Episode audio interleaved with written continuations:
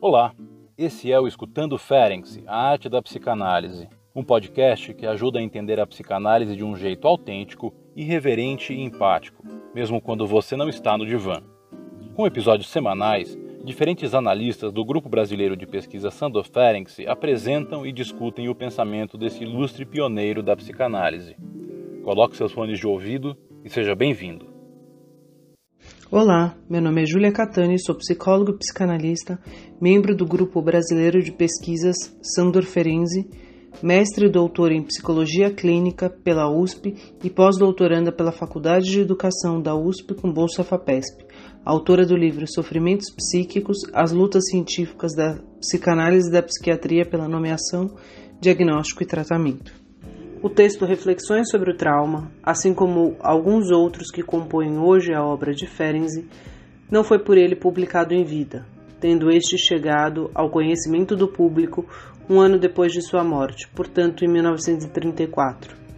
Para além de se tratar do trauma, temática que perpassa toda a obra do autor, é um artigo valioso, pois reagrupa ideias do que foi trabalhado por ele entre os anos de 1920 e 1932.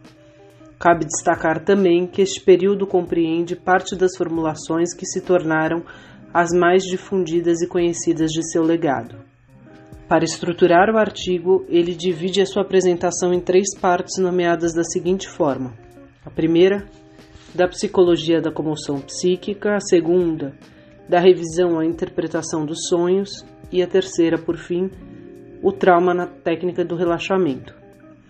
As sessões eleitas por Ferenczi correspondem ao modo como ele entende a experiência do trauma no psiquismo, aos efeitos e às elaborações que este tipo de acometimento exige da teoria psicanalítica e as técnicas e recursos desenvolvidos pelo analista para lidar com o trauma terapeuticamente.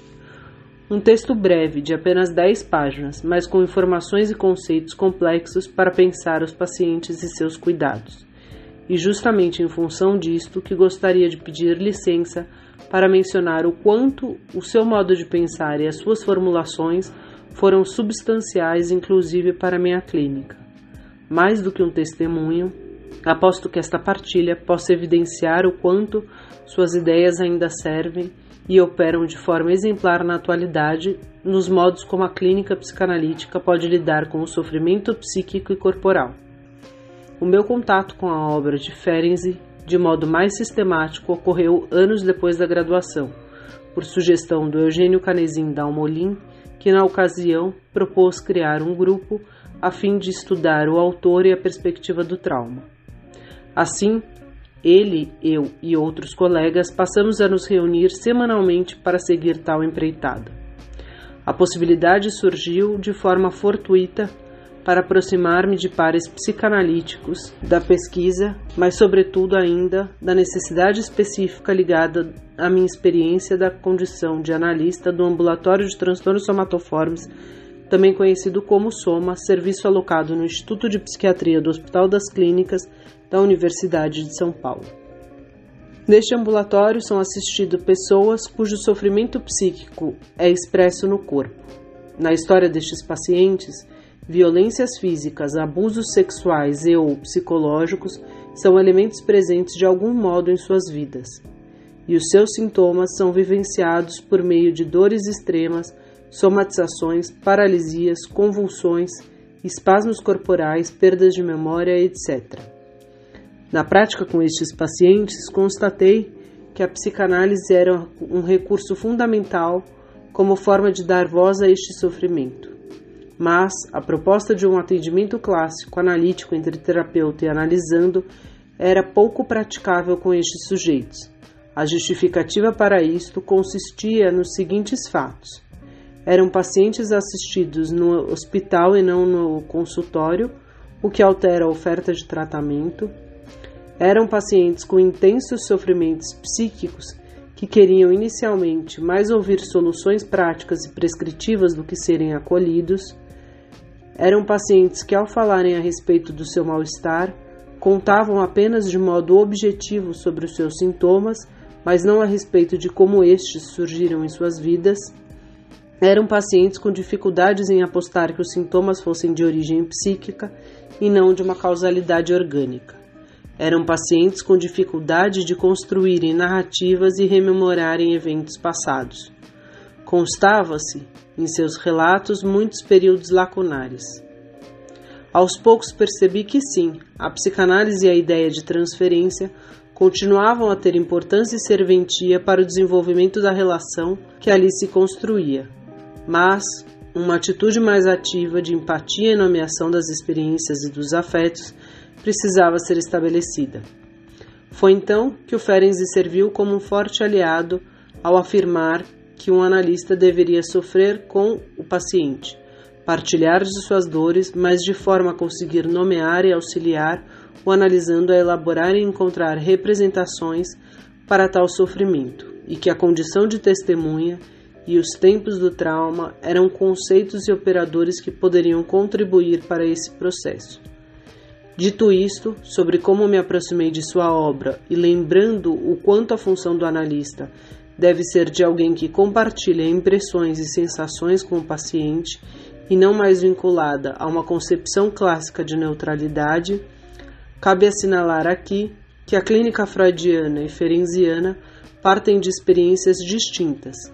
A primeira, portanto, a de Freud, compreendia que o trauma estava relacionado a uma fantasia de sedução e não a um evento de abuso propriamente dito. Em pacientes mais neuróticos, o recurso à representação dos afetos em geral configuram-se como possibilidade, o que concorre a uma posição do analista mais neutra. Já a segunda, na clínica de Ferenczi, o trauma é pautado pela ocorrência de um evento externo e do impacto do outro no psiquismo. Em outras palavras, do significado que é atribuído ao fenômeno. Isto exige nas sessões uma participação mais ativa do analista. Em sua prática, uma clínica composta fundamentalmente por soldados que lutaram no fronte, ou por pessoas que tiveram que lidar com o contexto de guerra. Nestes casos, portanto, o sujeito experimenta um choque onde ele se percebe impedido por um tempo da elaboração e da construção de representação. Tal como aparece no texto, o choque é equivalente à aniquilação do sentimento de si, da capacidade de sentir, reagir e pensar. Ao sujeito lhe é furtada a possibilidade de adaptação e assimilação de um fato, pois ele é pego de forma totalmente desprevenida, instaurando-se uma comoção psíquica. Esta situação é experimentada de modo tão violento e invasivo psicologicamente que produz um desmantelamento do sujeito. Talvez seja possível pensar que, diferentemente do nascimento, em que os adultos e o meio circundante se ocupam de imediato do recém-nascido a fim de poupá-lo de todo e qualquer perigo, o mesmo não perdura com o passar do tempo. Isto é, as pessoas deixam de ocupar-se de toda e qualquer reparação e o sujeito torna-se mais vulnerável e suscetível a possíveis traumas. Embora isso não seja mencionado diretamente no texto Reflexões sobre o Trauma, esta concepção está implícita, mas vamos retornar ao artigo propriamente. Na primeira parte, nomeada da psicologia da comoção psíquica, Ferenc insiste na falta de preparo que ocorre quando um evento acontece de modo súbito e como isto o surpreende. Essa falta de preparação, dentre os motivos, se justificaria pelo fato do sujeito estar em uma situação que até então lhe conferia segurança, confiança em si e no mundo. No entanto, algum evento ocorre que o coloca em dúvida quanto à sua capacidade de lidar com a circunstância. O choque é tamanho que não há de sua parte qualquer resistência. Ao contrário, constata-se uma passividade e uma dificuldade de produzir qualquer tipo de força reativa ou representação. Nos casos em que isto é possível, a resposta é muito pequena e insuficiente. A representação, segundo Ferenczi, serve como antídoto ao desprazer provocado. No entanto, a depender do evento e da imprevisibilidade com que ele invade o sujeito, a produção de desprazer torna-se difícil de superar ou sair de tal acontecimento. Quando o mal-estar se instaura, ele produz uma fixidez que faz com que o sujeito passe a não ter mais condições de manter um equilíbrio com o meio externo. Portanto, a reação aloplástica encontra-se impedida frente ao trauma.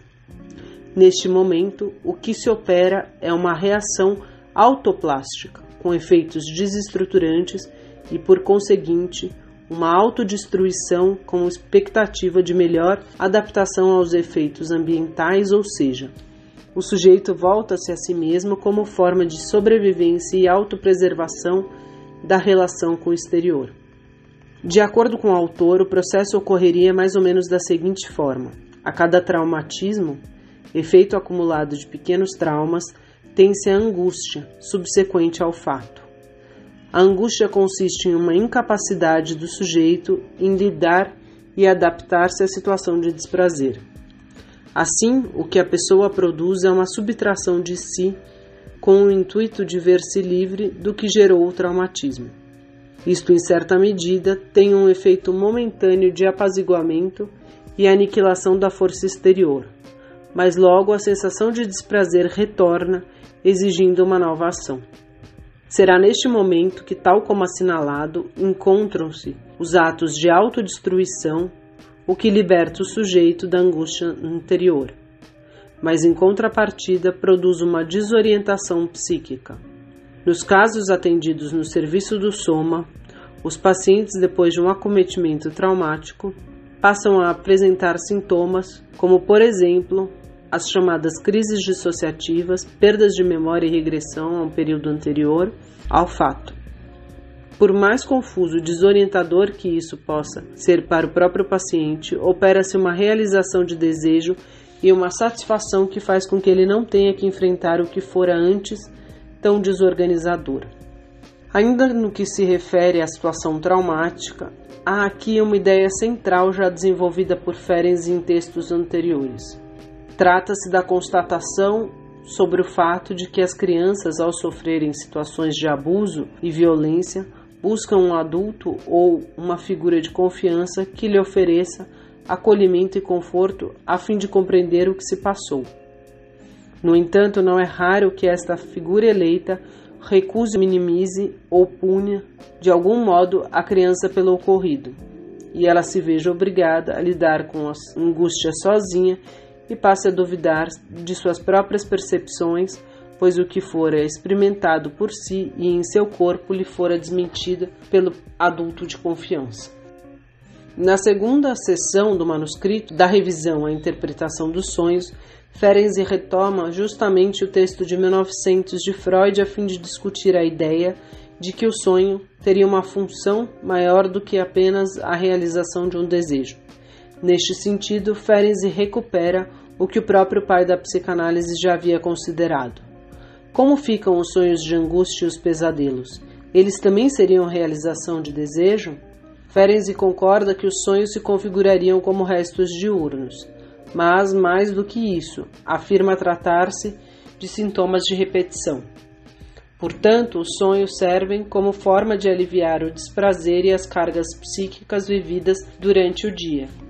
O trauma ferenziano configura-se como um evento em si ou como um conceito de traumático em que há o acúmulo de experiências que irrompem levando a um choque psíquico e ao sentimento de aniquilação de si. A passividade experimentada pelo sujeito neste momento coloca em suspensão toda e qualquer atividade psíquica. Este processo de apatia que assombra o sujeito resulta não apenas em uma falta de ação física, mas também psíquica que impede e inibe a habilidade de percepção e de pensamento. O corpo retém uma memória que se configura com o que poderíamos chamar de traço energético ou impressão sensível isto é, a percepção de algo, mas que não carrega em si o registro da representação.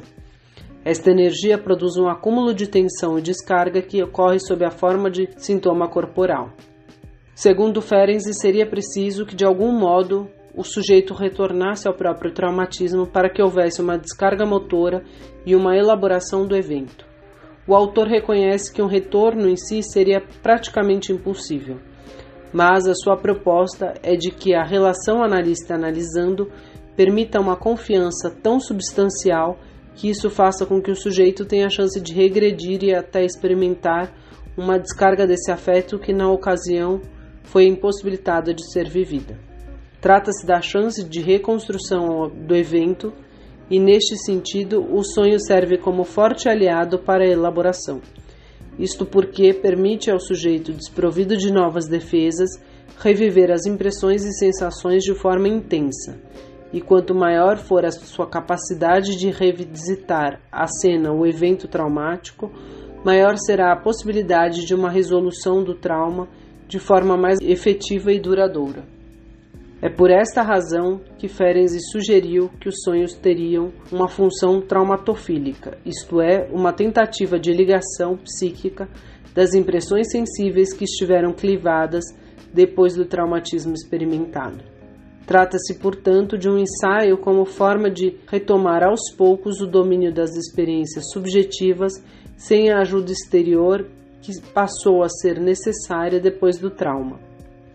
Há três pontos cruciais que marcam a diferença entre as formulações freudianas e ferenzianas que destaco aqui. Primeira delas, a ideia de que o evento seria endógeno para o pai da psicanálise, enquanto que para o psicanalista húngaro o trauma é um evento exógeno, portanto deriva de um conflito com o ambiente. Segunda, a função do sintoma em Freud é vista como uma manifestação psíquica que deve ser elaborada e suprimida, enquanto que para o Ferenczi o sintoma é entendido como potência e como um recurso fundamental para a sobrevivência. Para ele, trata-se de uma preciosidade e a expressão de uma singularidade muito rica que evita o colapso propriamente dito, mas que produz uma fragmentação e um estilhaçamento do eu. Trata-se do melhor que o sujeito pôde fazer diante do trauma, mesmo que ainda exija elaboração. E a terceira formulação, em Freud, a elaboração de um sintoma corresponderia à reintegração do eu como parte da superação, um possível retorno ao estado inicial. Já em Ferenczi, isso não seria possível, retornar a um processo prévio, pois o sujeito já não seria mais o mesmo. Deve-se buscar a superação do trauma e sua elaboração, mas não como um entendimento de reintegração do ego. E por fim, encaminho-me para a última seção do texto, identificada como o trauma na técnica de relaxamento. Ferenczi discute aqui a importância e o elo entre o paciente e o analista como recurso terapêutico. Será este vínculo que fará com que o analisando tenha condições de sentir-se confiante para reviver por meio desta relação um momento regressivo ao evento traumático, a fim de superar os afetos que naquele contexto não puderam ser descarregados. Além da disponibilidade que o paciente encontra em seu analista, ele ainda mantém o seu desejo insatisfeito. Desejo este de transformar o vínculo entre eles em algo permanente e mais real, para além da cena analítica. Assim, o terapeuta precisa ter atenção para reconhecer as necessidades e fragilidades do paciente e se disponibilizar a cuidar deste que sofre. Essa atenção é que permitirá ao analisando reviver a situação emocional traumática, trazendo à consciência tal evento, assim como outros instantes penosos da infância. O processo é delicado, pois faz com que o sujeito, ao revisitar estes momentos, seja mais uma vez acometido pelo trauma e pelas perturbações prévias, produzindo possíveis dores, delírios, estados de violência física, psíquica, portanto corporal. Neste momento, o paciente é convidado pelo analista a conversar a respeito do que está se passando e das perturbações afetivas e sensoriais vividas por ele. Segundo Ferenc, esse processo e o ato de falar produzem satisfação e alívio, pois envolvem ao mesmo tempo a dimensão afetiva e intelectual denominada por ele de convicção.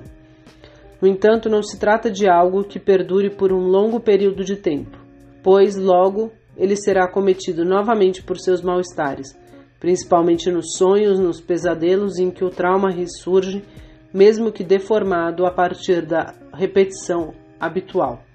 Para Ferenczi pode existir, de um lado, uma oscilação entre o sintoma carregado de desprazer e com nenhum entendimento a respeito do traumatismo e a capacidade de reconstrução experimentada no estado de vigília, mas desprovida do ato de sentir, e de outro lado, o encontro analítico em que a experiência de convicção e integração entre a capacidade afetiva e intelectual pode ocorrer.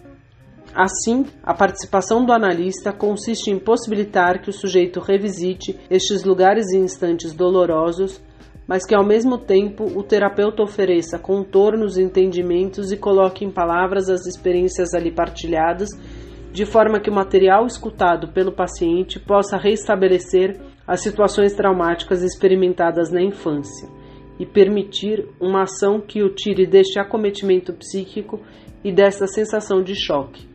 Por parte do analista, isso exige um manejo e sagacidade, sabedoria para descolar-se do presente, a fim de entender o que se passou com o paciente em um período extremamente precoce, antes mesmo do recalque e das defesas mais determinantes para aquele sujeito tornar-se quem ele é hoje. Trata-se, portanto, de um mergulho determinante, pois leva o paciente a tempos de vulnerabilidade. Assim, a figura do analista serve como referência ao momento presente e àquele instante tão regredido da infância. A confiança de que isto é mais do que simplesmente uma rememoração é parte essencial para entrar em contato com os afetos. Parte do que torna essa experiência terapêutica singular é o modo delicado e flexível com que o analista assume as narrativas do paciente, e foi isso o Ferenczi chamou de efeito contraste uma atitude distinta das vividas pelo analisando até então frente aos eventos dolorosos desde a infância. Este mergulho relacional será a permissão para o paciente ressignificar o processo prévio traumático e lhe proporcionar um impulso para prosseguir com a vida, ou seja, um momento para o paciente reintegrar e incluir essas experiências e não mais uma recusa e exclusão do que aconteceu previamente em sua história mas implica em poder tornar útil o que fora vivido.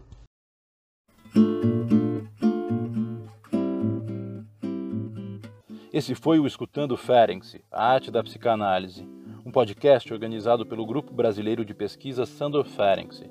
Os episódios do Escutando Ferenczi são publicados toda sexta-feira. E para quem quiser saber mais sobre o nosso grupo e atividades, estamos também no YouTube e no Instagram. Até a próxima semana!